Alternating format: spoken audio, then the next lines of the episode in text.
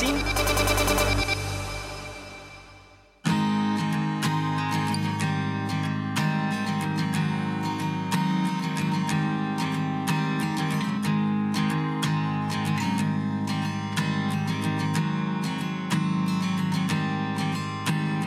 你一定不会记得，小时候我们多快乐，不讨论爱，不在乎勇敢，不害怕明天，不期待未来。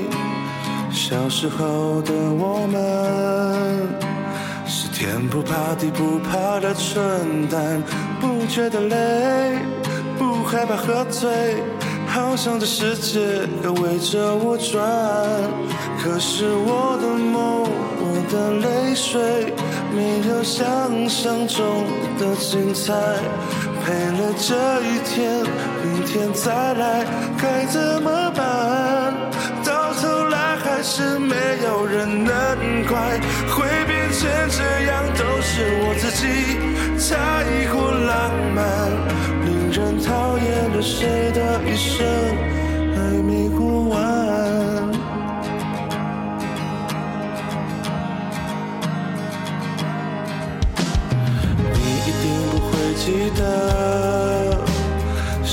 后我们多快乐，不讨论爱，不在乎勇敢，不害怕明天，不期待未来。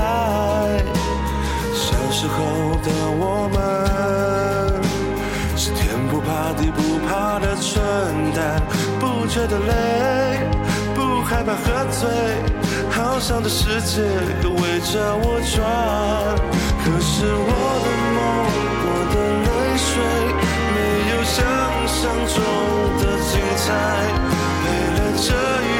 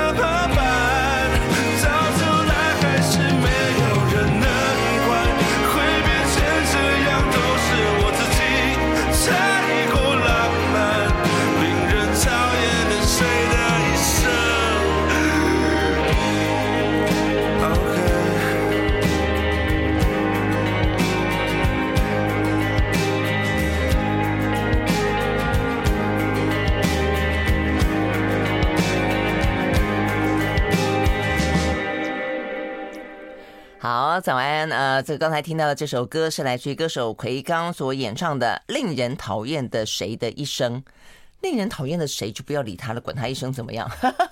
好，大家早安啊！这欢迎收听收看今天的蓝轩时间。我们第一个小时的话呢，在今天礼拜二啊，我们一样呢声音洪亮的来迎接这一天。虽然今天外面真的很冷，冷飕飕的，还自己打气一下，我声音洪亮，是声音洪亮的气，这个呃精神饱满的来迎接这一天啊。虽然今天哎，今天真的是已经下雪嘞。哦，台北是八度哎，嗯，对，八度。可是阳明阳明山下雪了，然后的话呢，太平山下雪了，马祖也下雪了哦。马祖是说呢，很多人我刚刚看这个新闻报道，连气象站的人都说，呃，这个马祖哦，这近些年来第一次哦，迎接到呢有下雪的日子。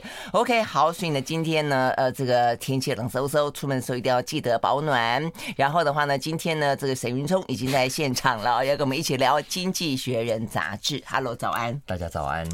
我刚刚一早就跟他很怨恨的说：“ 为什么？为什么今天早上要做 做现场要这么早起床？”好，但是呢，他想裹棉被出来。我觉得你也差不多，我们俩也差不多了。这个衣服也是真的真厚了。好，那呃，OK，经济学人有到这种程度啊，要搓手。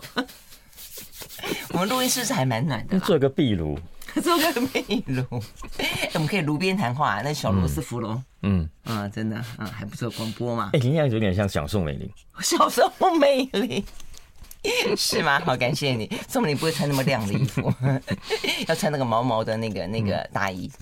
OK，好，那这个《经济学人》杂志啊，这个今天的封面故事，呃，赶赶呃赶早不如赶巧，他就在讲。呃，这个川普啊，所以呢，这样 he's winning，呃，就是讲到 business aware 啊，他们封面当然看不出来了啊，这否则的话，封面应该是一个那个翘翘头发的呃川普。好，但是是啊，就是翘翘头发，你看看看不出来吗？哦，真的耶。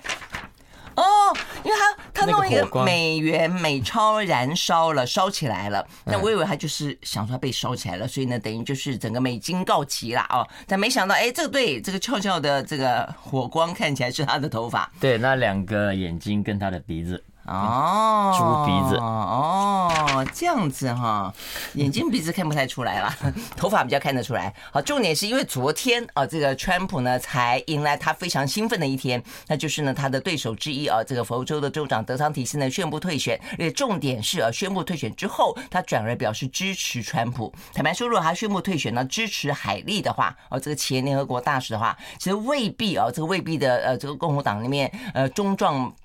带的一派，呃，没有办法跟这个川普呃做一个呃角力哦，但是没想到，也不能讲没想到，但是就是德桑提斯就支持了川普了啦，大部分退选的人都支持了川普了啦，哦，所以目前看起来的话呢，虽然叫做川普跟海利对决哦，但是对于川普来说，应该只差那么一步了，所以呢，其实大家都还蛮紧张的。那这一次的角度比较特别，嗯，其实欧美媒体都还没有完全死心啊，就是这次 DeSantis 的退选，也有媒体的解读是。呃，也许反而是对 Nikki Haley 是有利的，嗯嗯，因为原本对川普不满的人，现在选票可以更集中的给他，或许还有一搏。真的吗？问题是，问题是，我我也觉得没有。对川普不喜欢的，应该应该就已经是海利争取到了嘛。所以其他的一些支持者，如果说他们在过去一段时间各自还固着的百分之五啦、百分之六啦、百分之三拿的选票，天天哎，可能对于海莉来说，他们都支持海莉的话，但没有。现在就很奇特啊！你看，这是我们之前讲过，呃，川普跟拜登的民调，嗯，那支持川普的人大部分都是因为支持他，但是支持拜登的人有很大一个比例是因为不支持川普，因为讨厌川普，所以没错。Nikki Haley 也遇到这个情况，嗯，呃，现在在共和党内挺川普的人百分之九成以上，呃，九十五以上都是因为他。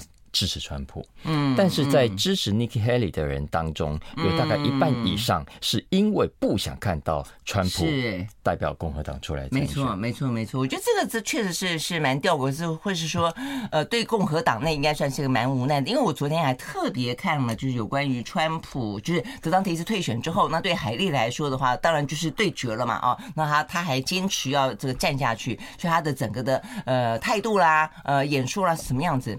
坦白说，如果我是美国选民的话，嗯，你说我会不会支持海莉？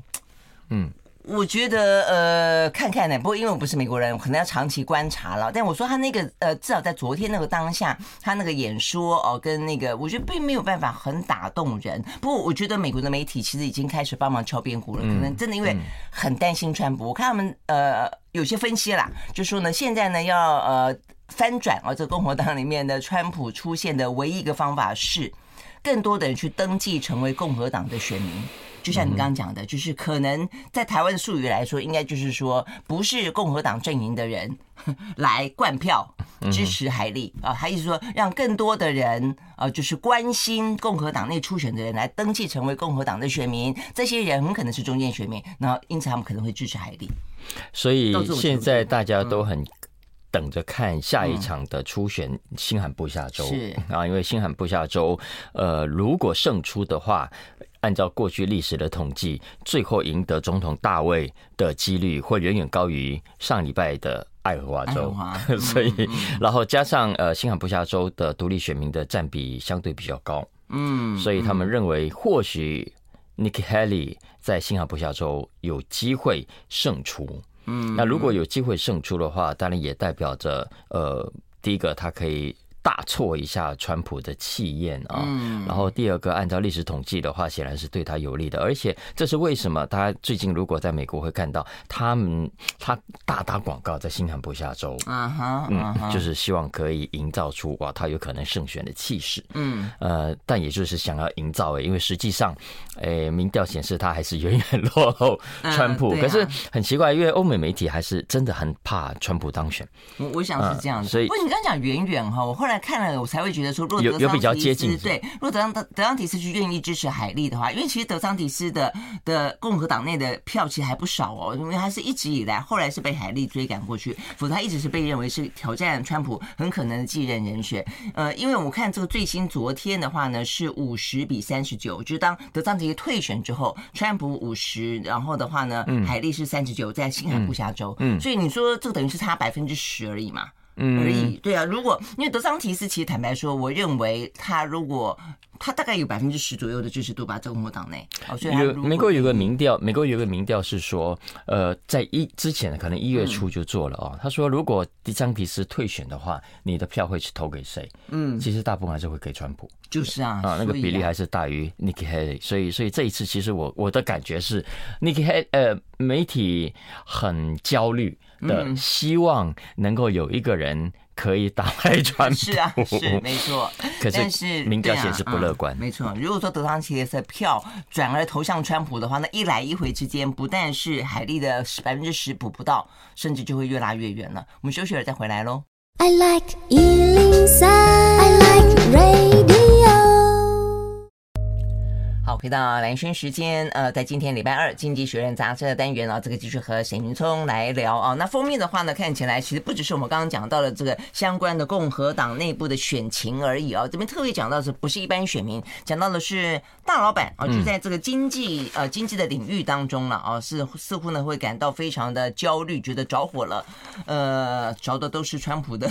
火好，那所以到底为什么他们在在担心担心什么？这这一期的焦点其实放在企业界，大家有没有发现这一次的川普的选举哦，企业界几乎都没有什么表态，嗯，尽可能的保持低调。经济学人说，很多的企业老板被问到或者要谈到政治的时候，现在都尽可能的呃什么都不讲。真的，嗯，美国这样子有点特别，是怎么样？怕秋后算账？哎，对，所以这一期他其实就是要要分析背后可能的原因，以及经济学人认为说，其实这对美国企业来说是非常不好的消息，因为从经济学人的角度来看，如果川普最后真的当选第二任的话，那对美国的经济伤害是非常大的，对美国企业的影响也是非常大的。嗯嗯，那首先他有分析为什么目前的 CEO 这些大的企业都尽可能的保持低调，什么都不说。首先呢，他。当然是，反正还有十个月嘛，哈，变数还很多，不急着现在表态。再来第二个呢，过去这几年来，你可以看到各种的文化战争。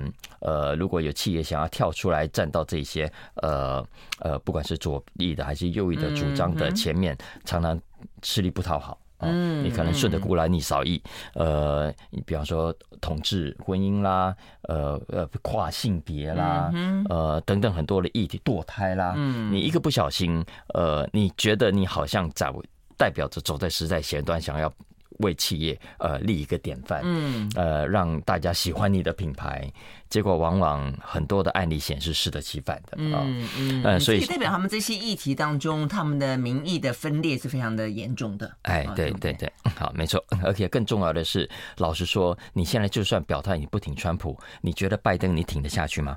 嗯嗯，你不要忘了，呃，不只是拜登过去这段时间来大傻逼，其实给美国未来的经济跟债务的负担带来非常大的压力。但是就企业界来说，应该不在乎才对啊，反正是政府负债啊。大家如果还愿意帮助企业界的话，照理说，嗯，是不是会比较好呢？你说拜登吗？哦，对呀，哦，没有，你不要忘了说，拜登经济学，拜登经济学就是第一个要针对大企业，第二个要针对大老板，要加税，要要要你们承担更多的这个这个社会责任，有没有？然后反正总之，你们这些有钱人就是 evil 的，对他们拜登这这这一挂的人来说啊，所以对这些企业 CEO 来说，也许会觉得，好了，就算川普当选，未必会更坏。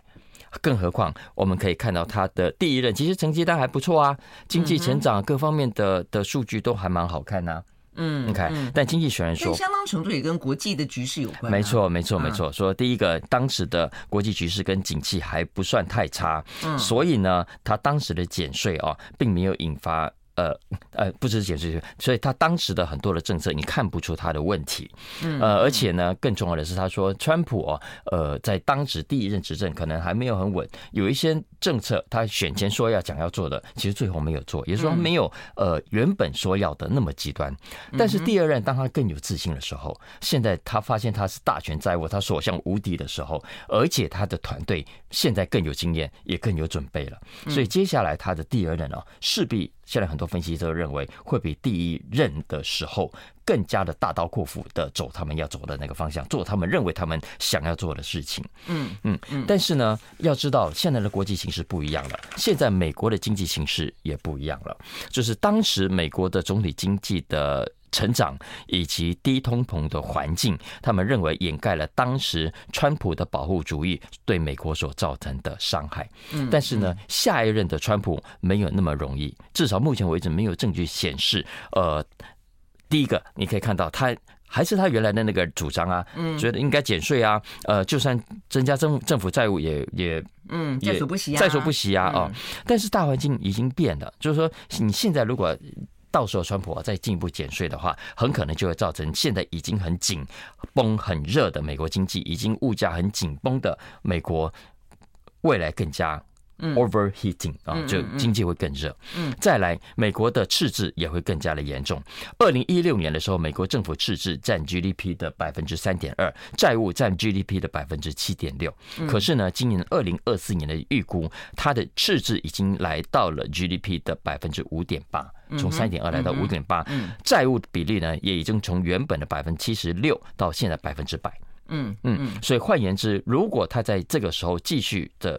减税啦，呃的结果很可能就会让央行它必须想办法来升息，以抵消这个减税对经济所带来的触动的呃的刺激。呃，所以在这种情况下，可能这个央行又会被川普视为眼中钉。然后不要忘了，二零二六年五月，川普呢有机会要再提名下一任的联准会主席。嗯，那他会提名什么样的人？会不会重演之前的大法官 的的提名，就变成又找回他自己的人马哦，然后引起新一波的争议？这其实都是未来呃，这企业界应该要去关注的。所以意思是说，短期来说，也许你不表态是聪明的，你觉得你是聪明的，但是就长期来说，呃，要知道，川普是一个没有信念的人。嗯，他是一个，如果他是企业老板的话，他是 chaotic，他是他这一他他会变来变去，一天之内变来变。去好几次的哦，所以对啊，你看那个德桑提斯，他今年要跟他呃这个竞争到底的时候，或者他从一开始拉拔他，到最后把他骂到一文不值，臭小子什么东西的。所以昨天他宣布退选完之后，他说：“哦，我们呢最有能力的州长德桑提斯，他昨天呢就不宣布退选了啊。”对啊，人家退选了，你就变得很有能力了。德桑提斯自己活该啊，真的 就是这个样子。所以 啊，人家当初把你骂成这样，你现在退选的话还是挺人家。可是我有一个最大的问题，你刚刚讲那么多啊，就是说，我觉得川普也。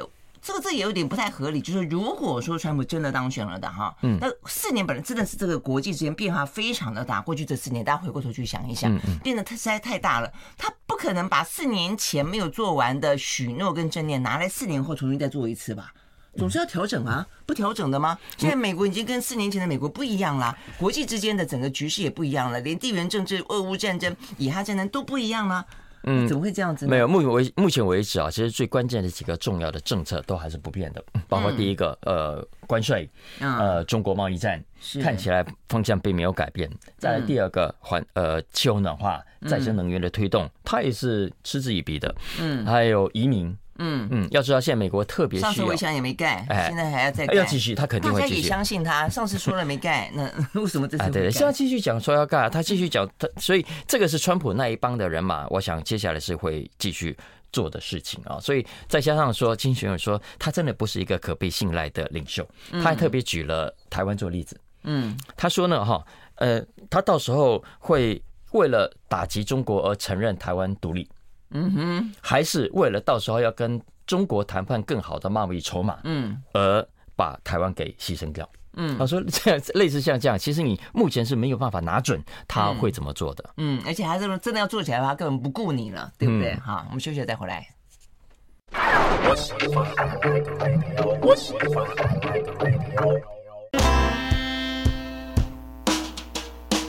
天，我们现在已经开始了哈。好，那呃，这个我们接下来的话呢，聊完了美国最新的状况。那么现呃，在二零二三年底啊，跟二零二四年初，我们就讲到过，这个今年的地缘政治，除了一些战争的冲突之外，另外一个呢就是选举哦。所以一个看起来呢是拿着枪。另外一个的话呢，用举手的感觉起来民主一点啊，但是这个民主的结果的话呢，对于全球的政治啊，也会造成相当大的一些动荡跟一些重要的观察了啊。所以刚才讲到一个的话是美国选举，在今年的十一月，那现在要登场的另外一个呢，全球人口数最大的哦，这个在去年已经超越了中国大陆的印度。好，印度的话呢，在今年四月就要进行选举，所以他们现在的总理莫迪，呃，想方设法啊，这个用尽了一切力气要争取选票，在呃这个。今天最新的消息是，他们今天啊花了七十五亿啊，这个盖的一个印度神庙，今天要开光，正式开光啊。那这个是一个印度教的神庙。那所以呢，呃，等于在过去这段时间，我们也稍微讲到过哦，就是说，呃，莫迪他为了要争取印度教，就是最主要的人口都是信奉印度教啦的支持，他自己本身也是一个非常虔诚的信仰者啦，哦，所以他其实相当程度打压其他的宗教，独尊呃这个印度教，所以造成了整个社会的分裂跟一些分歧，其实是不断的，纷争是不断的。好，但是呢，他显然的不太在乎这个事情啊，因为呢，印度教总共有十一亿的人口信奉印度教啊。这个选票拿到手上的话呢，那当然哦，这个当选无疑了啊。好，所以呢，这个接下来的话题要聊的就是另外一个封面故事，呃，是讲到印度，讲到莫迪，讲到他的这一场选举。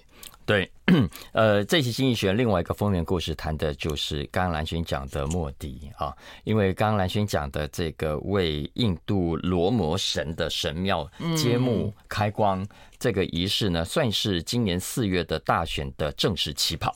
嗯啊呃，但是嗯，这个庙它位在印度古城阿约提亚，呃，其实是很有争议性的一个庙，因为它牵涉到呃。回教跟回对对对回教跟印度教之间几个世纪以来的的争议，因为这个原址原本呢，在十六世纪就是一座回教堂，是一座清真寺。嗯哼，一直到一九九二年发生宗教暴动，印度教徒去摧毁这个庙，然后引发回教徒强烈的反击。嗯，最后两边的强力杀戮的结果，造成两千多人死亡，里面大部分都是回教徒。嗯哼，那这个那个悲剧发生之后，后来就引。引发你刚刚讲的土地上的争议啊，这个应该给回教徒还是印度教徒？那后来呃，印度的最高法院的判定就给印度教了，嗯，所以就盖了今天要揭光的开光的这一座神庙。这听起来像不像耶路撒冷？哎，对不对？耶路撒冷也是一样啊，就是呃，在呃现在看起来的清真寺底下，其实曾经有过这个呃基督教的教堂等等等啊，它同时是三个宗教的圣地，所以呢，目前就是征战不已嘛。嗯，所以这个这个事件，莫迪把它作为他这一次今年四月大选的非正式接跑呃起跑哦，呃是是，其实潜藏了某种风险的。是啊，嗯，是啊。那但无论如何，今年七十三岁的莫迪正在争取第三度的连任，那整个总体经济的趋势看起来是对他有利的，所以这一期《经济学人》两篇文章从分别从不同的角度切入，有一篇谈他的经济成绩单，另外一篇谈在宗教上所潜藏可能的争议。嗯嗯嗯。那我们先来谈他的主要经济成绩单，我想就不用多说了，因为就在去年 Q 三之前的那十二个月啊，经印度的经济成长率来到了百分之七点六。嗯，要知道去年当时同期的全全球平均也不过是百分之二点六，所以印度的这个成长率让全世界都刮目相看。所以之前我记得我们二零二三年初就已经说了，印度不管是人口呃还是很多的经济上的表现，都会让全世界的这些大企业给都要关注的哦。那当然，我们也同时看到印度，呃，因为莫迪的上台以后，大肆推动的基础建设，呃，增改善非常的多。那股市不用讲，印度股市，然后外汇存底也高，科技底子也强，软体接下来还要做硬体啊。呃，其实我在看这一段的时候，刚好哎，跳出那个通知说，《纽约时报》一篇文章，哎。它标题就是谈同样的一件事情，谈说印度的经济在莫迪的领导下到底有多强。嗯，所以意思就是因为有些时候我们真的讲的就是整个国国际的局势一个是相当程度，或者说它的人口红利本来就给了一个非常好的机会，所以呢，是不是它真正的政策跟它的领导底下导致了整个的呃他们的经济嗯。就是腾飞，所以它的它的本身就是。人的因素真的是占很大吗？是，经济学人有些分析啊，莫迪上台以来，呃，他所推动的政策，他所推动的改革，再来对照呃目前为止所公布的数据，嗯，很 有趣。他的结论是哈，他说严格说，呃，莫迪的经济成绩单不能说大好，嗯，只能说他没有大坏。哦，OK，为什么？因为他的前任的确留下了一个大的烂摊子，嗯，给他啊，嗯，呃，所以造成其实他上台以来的经济平经济平均成长率是百分之四点三，老实说还远低于他前任同样任当了十年的总理的百分之六点二。嗯，但是经济学人很公平的说，这不是莫迪造成的，而是他承接了一个烂摊子，包括。金融风暴，呃，全球金融风暴，包括印度自己国内的一堆的贪污腐败等等的问题啊。但是莫迪以来上任以来啊，他推动这几个政策其实是很重要的，包括第一个，呃，正规化他的经济活动。过去很多地下经济、影子经济嘛，呃，印度很多这个也没有报税，所以你根本不知道他们在干什么，也没办法掌握他们的数据。但今呃，莫迪上台以来几个政策很有名嘛，包括第一个，呃，去纸币化嘛，嗯，你还记得吗？他把那个两个。大的面额的货币给取消，然后很多之前贪污的藏很多钞票在家里的 都没用了。哎，对。然后呢，呃，打击贪污洗钱，还有推动所谓的加值税 GST，这些其实都是让整个印度经济正规化非常正确的方向，而且呢，也大幅改善了企业的经营环境。那就这两件事情来说，我说正规化经济以及改善企业经营环境，他做的是不错的。嗯，但是他有第三件事情要做，就是振兴制造业。经济学人说，这一届呢，目前呃革命尚未成功，莫迪仍需努力。没错，所以他就一定这样的跟民众诉求，所以再给我啊这个四年，对不对啊？他一定做得更好。OK，好，所以这听起来的话，经经济实际上是老百姓最关注的事情了，所以相当程度的，他可能呃镇压少数。这件事情或者欺压这个真的是少数的其他宗教的人，呃，就似乎就变得不是那么的受到关，就受到关注，但是已经没什么那么大的影响了，对不对？但但是但是回教徒哦，毕竟在印度里头也占了将近两亿的人口。嗯，你说他虽然是少数，可是这个人数跟规模还是大的。是啊。然后你不要忘了有甘地夫人的悲剧在前，呃，很多的种族冲突的悲剧在前。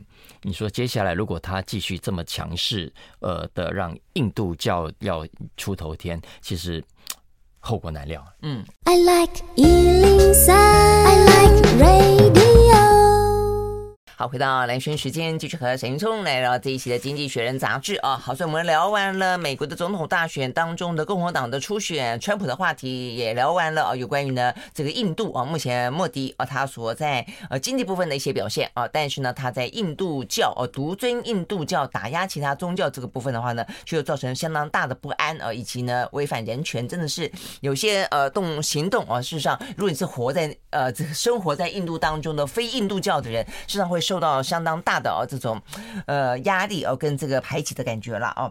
OK，好，那这个话题我想会继续的关注下去。那接下来要聊的也是另外一个呢，在今年的呃地缘政治当中非常重要的一个呃一个关系哦，那就是美中关系。好，这边要聊的是为什么美国的科技。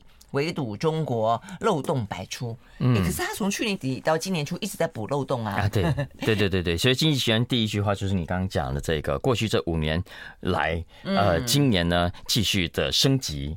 OK，所以今年是补破网行动，呃，不断的在补破网啊，一直在在在希望可以防堵更有效的去防堵中国。你看刚讲的这个国会就找了三大晶片老板嘛，包括黄仁勋在内去去听证会，然后呢，一些这个高科技公司啊、半导体公司，呃，让他怀疑你。干嘛干嘛，他就要给你展开调查，有没有啊？所以呃，但与此同时，我们也可以看到中国。一直在找各种破解美国围堵的方法啊，比方说，哎，你既然禁了我最先进制成的晶片，不让我买，那我买次先进的可以吧？啊，所以你看，NVIDIA 就为他研发了另一款次先进的。那所以造成的结果，我们就看到，哎，这个围堵啊，呃，总体来说看起来不是那么有效。嗯呃，这个是。可以看到很多数据证明的，比方说，你看看过去这五年，不是一直在围堵中国吗？嗯，但是呢，辉达。中国还一直都是辉达的大客户。过去这几年，占辉达的营业占比、营收的占比，大概一直都是维持在百分之二十一到百分之二十六。光是去年的前九个月，辉达就从中国赚了八十四亿美金。嗯，所以你你可以看到，诶，你你围堵归围堵，但企业还是有企业应应的方式。更何况，还有中间多少是由代理人出面购买的？有多少呢？是由不受美国的禁令限制的国家绕道，呃，回到中国去的，呃，是一个很大的问号。最典型的当然就是新加坡，因为新加坡并不在美国的这个管制的名单之内，所以呢，哦，新加坡不在啊，不在，所以所以有些大陆企业就透过新加坡去买啊，那买了之后跑到哪里去？有没有回到中国？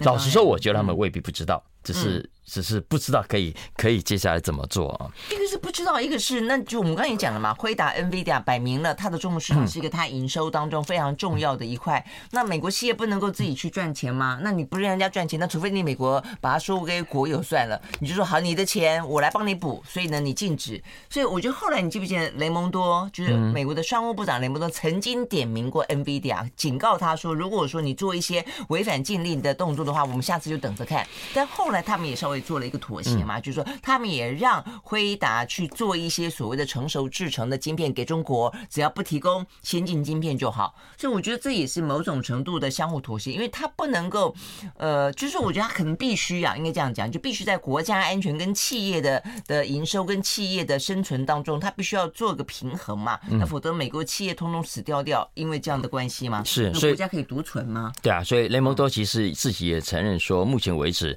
还是有一些漏。洞呃没有办法有效的去围堵中国，嗯，更何况经济学人说，不只是没什么效果，甚至呢，你的围堵可能还会出现了反效果。嗯，怎么说反效果呢？是因为他说，你美国越围堵中国，你反而是越鼓励中国自行研发属于自己的，不管是高阶晶片还是 AI 的那一定是要这样子啊。嗯，呃，华为就是一个很典型的例子嘛。你看，它原本华为就是跟台积电买的晶片，嗯哼，呃，现在你叫台积电不卖它，它就转而跟中兴买。那中国本来就要大幅支持跟鼓励自己。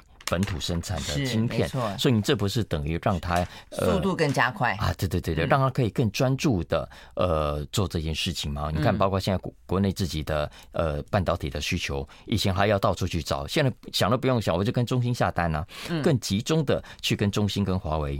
AI 的发展其实也是啊，所以你看，原本中国政府就想说从上面来推动自己国家的国产的半导体产业，呃，但因为台积电的晶片还是好用啊，那个惠达还是好用，所以呃，大家就会继续买。其实反而是对中国呃共产党想要推动的这个政策是有有泄气的。对呀，但但现在你一围堵之后，反而让他更加可以集气。嗯，是啊，是啊，不就像在讲，他现在你看，现在 Uber Eat、Foodpanda 那么的方便的时候，你说呃要在家做，你就算了吧哈，这个外面都又好吃，然后又快又方便，对不对？又便宜。嗯，但是如果说都没有了。你外面通通呢商店都打烊了，你当然也只好自己开火了嘛，嗯、没错，对不对？所以当然刚刚讲这一点，美国也不是不知道嘛，哦，所以它不是只有禁止晶片的出口，产最终产品的出口，它连设备都要禁止。嗯、所以艾斯摩尔虽然是荷兰公司，然后日本的这些做做设备的，哦，也都被禁了。但是呢，呃，而且但是不要忘了，经济学人说。进的通常你也只能进它新机种，嗯，旧机种呢还是 OK 的，照卖 还是照卖的啊、哦嗯嗯。而且啊，像艾斯摩尔去年事实上很多订单都已经先下定了嘛，因为先前在这个美中大战的状况底下，其实中国大陆也不是坐以待毙啊，他们就能下单的就尽快提早下单，所以先前的话呢单很多，所以现在慢慢慢慢消化也还 OK 啊。嗯嗯。不过当然总是有一个重新的开始了啊。嗯，而且是嗯，而且设备也是同样的道理。我们刚刚讲说，你晶片半导体的这些最终产品，你最后会变相的鼓励中国更加紧研发属于自己本土的半导体。可是这个设备就是这样子啊，本来就那难不成美国他会想说，他永远是一个睡不醒的狮子？就是他想象中我是一个不睡不醒的狮子，然后就是，呃，所以不要吵醒他，嗯，是这个意思吗？因为我觉得中国大陆的现在跟过去比较不一样，是他自己本身，呃，自我唤醒的能力还蛮强的嘛。那就算今天美国不去惊动他，他还是会自己的成长，只是速度可能没那么快了。嗯，对啊，所以就是你刚才的比例很。蛮蛮神奇的，用 foodpanda 来 来比喻说，哎、欸，没有的外食就只好是不是在家里吃？嗯嗯，所以现在如果没有 Uncle Sam，嗯，中国才是 panda，是是是，中国熊猫。对，所以这一场对于美国来说，到底怎么样划算？怎么样子可以呢达到他希望的效果？我要再看看。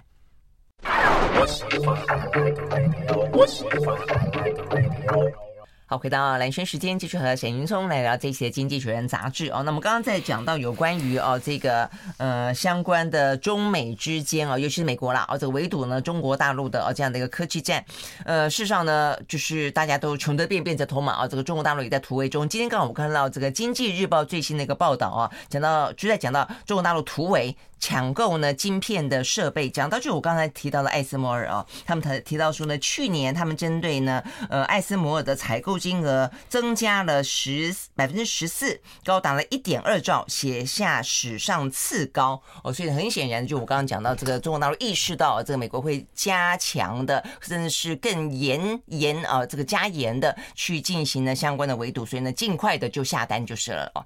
OK 好，所以呢这些部分都是看得出来。呃，对于美国来说来说，还有成功的围堵的话呢，一方面是这个国际之间的局势啊，这个别人也总是要吃饭，他自己美国的这个企业也总是要生存啊。其实碰到的问题，坦白说还蛮多的。接下来有三个国会议员啊，现在主主张说要更全面的禁止，呃，不，现在晶片不分高阶低阶，总之不可以卖给中国；设备不分新旧，总之你都不可以卖给中国。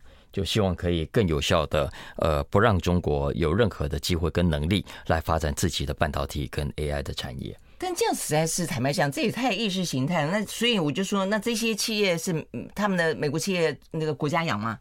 嗯，所以我就上次就讲了，不灭中国誓不罢休。嗯啊，是这个。不过就是不过经济学人民营化变成国营化，是早就已经是这个样子了。Anyway，呃，但经济学这边点出另外一个点哦，我们比较少讨论到的是，经济学人认为说，也许哦，你赌半导体、赌 AI 这件事情啊。赌了半天，未必是赌到重点的。你未必可以从这个这个缺口里头去阻止中国进一步的强大，因为你的目的是想要不让中国比你美国更加的强大嘛。那目前的假设是得晶片者得 AI，得 AI 者得天下。嗯，但是经济学人引述《晶片战争》的作者 Chris Miller 的话说，他说以上这一些其实都只是假设。嗯哼，但其实要知道，就除了晶片，除了 AI 之外，没有别的可能的科技，呃，会让中国突围，进一步的在未来这三十到五十年之内，呃，变得更比美国更强大吗？你美国会不会赌了半天？其实，好，你这边让你赌，就算让你赌住了。呃，会不会在另一个些地方让中国变得更强大？嗯，它在另外一部分当然很多地方已经很强大了，比方说电动车，它事实上是比呃这个美国发展的更早。但是电动车如果你要进一步发展到说呢，比方说成为物联网的一个核心，它可能你还是要用到 AI 啦。所以 AI 确实是现在非常重要的一个战略物资。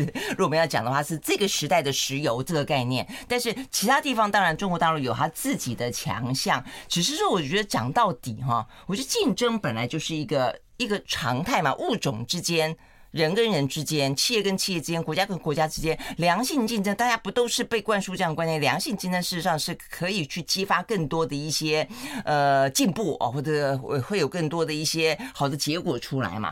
那我觉得美国的观念变成这样，呃，正常的竞争，你跟别人都可以，但别人跟你竞争，你就觉得哦不行，然后呢就要去。就是容不下哦，这个中国大陆。我想这是一个你你去讲他的呃体制跟你不一样哦，他讲有一些人权问题，我觉得都可以讨论。那而且体制不一样，其实人家可以选择他自己的体制嘛。说好人权问题不人道，这个东西可能大家可以去讨论。但重点在于说，那所以。所以他就不能够成为另外一强、另外一一霸。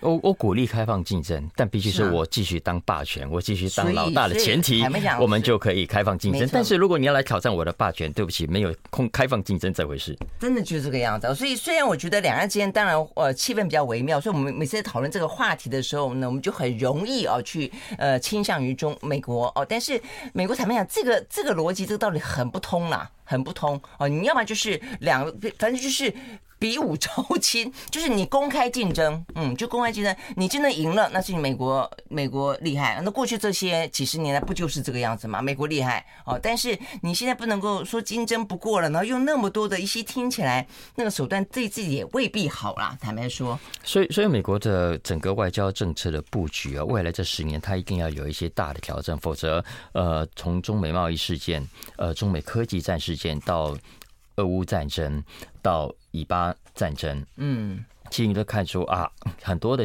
特别是新兴国家，原本就已经对美国非常的不满，他们现在是更加觉得你完全的摆明 就是要当世界的霸权，就是让更多的国家觉得更理直气壮的，将来有一天，呃，我现在是屈服于你的霸权之下，嗯，但只要有可以，我会希望帮助另外一个国家来挑战你。嗯嗯，因为他所有的讲的很漂亮的普世价值跟民主的原则都是双标。嗯嗯，比方对啊，我就像一一一八就很很清楚哦，目前也就是双标，就是都没有一个客观，就是都不客观讨论啊。那 OK，所以我想对对美国来说，大家会大家会回过头来啊，对他这个呃民主老大哥哦，第一个自己国内的状况越来越混乱啊，也就是很多不民主的状况。那尤其所谓的民主的背后，若包装的是一个唯我独尊的呃一个霸道，事实上也也是啊，这个也不是。对在这些对对美国自由派来说也是非常忧心的，因为我们都知道自由啦、民主啦、人权一直是我们相信的价值嘛啊，所以我们也不希望看到如果未来的世界霸权是变成呃像中国这样的集权体制，然后它所定出来的国际游戏规则是比较集权系的，那其实这也不是世界所乐见的。所以，包括经济学人在内，老实说，我觉得他一直试着走在中间。嗯，啊，他他他也认为中国呃跟俄罗斯是是是邪恶的霸权，但但美国目前你的很多的政策也未必走在公道的路上。对，但我觉得这个他们的专政治的专制体制，你说他怎么样子会，他怎么会去统治全球？我我不认为会会做到这个地步。而且，嗯，中国也现在不容许。经济学人也说过，他认为，哎，季辛吉也说过，他就认为中国没有要统治全球的野心。但美国现在担心的是，中国带头来制定新的国际游戏规则，嗯，那他就可能要闪边站了。我觉得最大的问题可能在这里。对啊，对啊，对，所以对中国，他要去思考的是，他的这个体制不见得是可以是一个大家可以接受的状况。但是你的经济强是另外一件事情，大家跟你。打交道跟你做生意是另外一件事情嘛，哈，好，所以总而言之呢，我觉得哈，目前看起来在今年的 呃整个的国际的呃这个游戏规则当中，呃这个呃一些呃场域当中，这个中美之间的这个霸权相争啊，真的是会越来越激烈。台湾真的很很很。很为难哦，这个夹在这个当中，对我们来说要怎么样子的维持哦自己的看法跟一些自我的国家利益，我觉得这个部分是比较重要的。好，那最后要聊一个比较轻松的话题，讲到 IG 诗人 是怎么样？我本来还问有人说，哎，是 AI 诗人吗？我们还访问过一个呃这个学者啊，这个教授啦啊，他就是用 AI 去写。把他的诗呈现出图像，嗯，很漂亮的图像，嗯嗯嗯嗯。嗯。但是你这个是 IG，时间不多，我们聊个轻松一点的哈。嗯，呃，IG 诗人，Instagram，嗯的诗人，对，以前读诗嘛哈，嗯，余光中啦、席慕蓉啦、郑愁予啦，当年诗诗集都卖的很好。嗯，那后来我们可看到美国也是一样，诗集都都没有人在买了啊。可是呢，最近又开始看到有诗集在复兴。嗯哼，啊，英国有一位诗人最近出了他的第八本诗。集现在在 Amazon 排名第七名，嗯，OK，二零二三年里也是最多诗集上榜、销量成长的一年，当然规模还相对比较少，可是表现非常。为什么呢？就是因为他们发现了很多 IG 的网红，呃，现在在我 IG 上发表诗，然后就开始在卖。然后哦，啊，我觉得应该因为诗很短吧，很符合现在 IG 跟 Twitter 等等的写法吧，对对对对对对对，因为都很短啊，然后而且断句掉一小段啊就断掉，一小段就断斜杠呃，这个对对对，没错没错没错，所以呃很多粉丝也捧场啊，他们也去买。但是呢，经济学人说这一波的 IG 诗人跟老诗人最大的不同是，以前老诗人卖的是文字，卖的是诗，今天的 IG 诗人不止卖诗，还卖商品。芬芳蜡烛啦，环保袋啦，签名书啦、哦、T 恤啦等等，说说很多的诗集其实是搭配着很多周边商品在一起卖的。哦，OK，所以对啊，现在每个网红都会直播带货嘛，对不对？但比较特别的是，可能大家都没有意识到自己正在写诗啦。你看，我们在每天写的 line 也都在写诗啊，短短的，是吧？拜拜。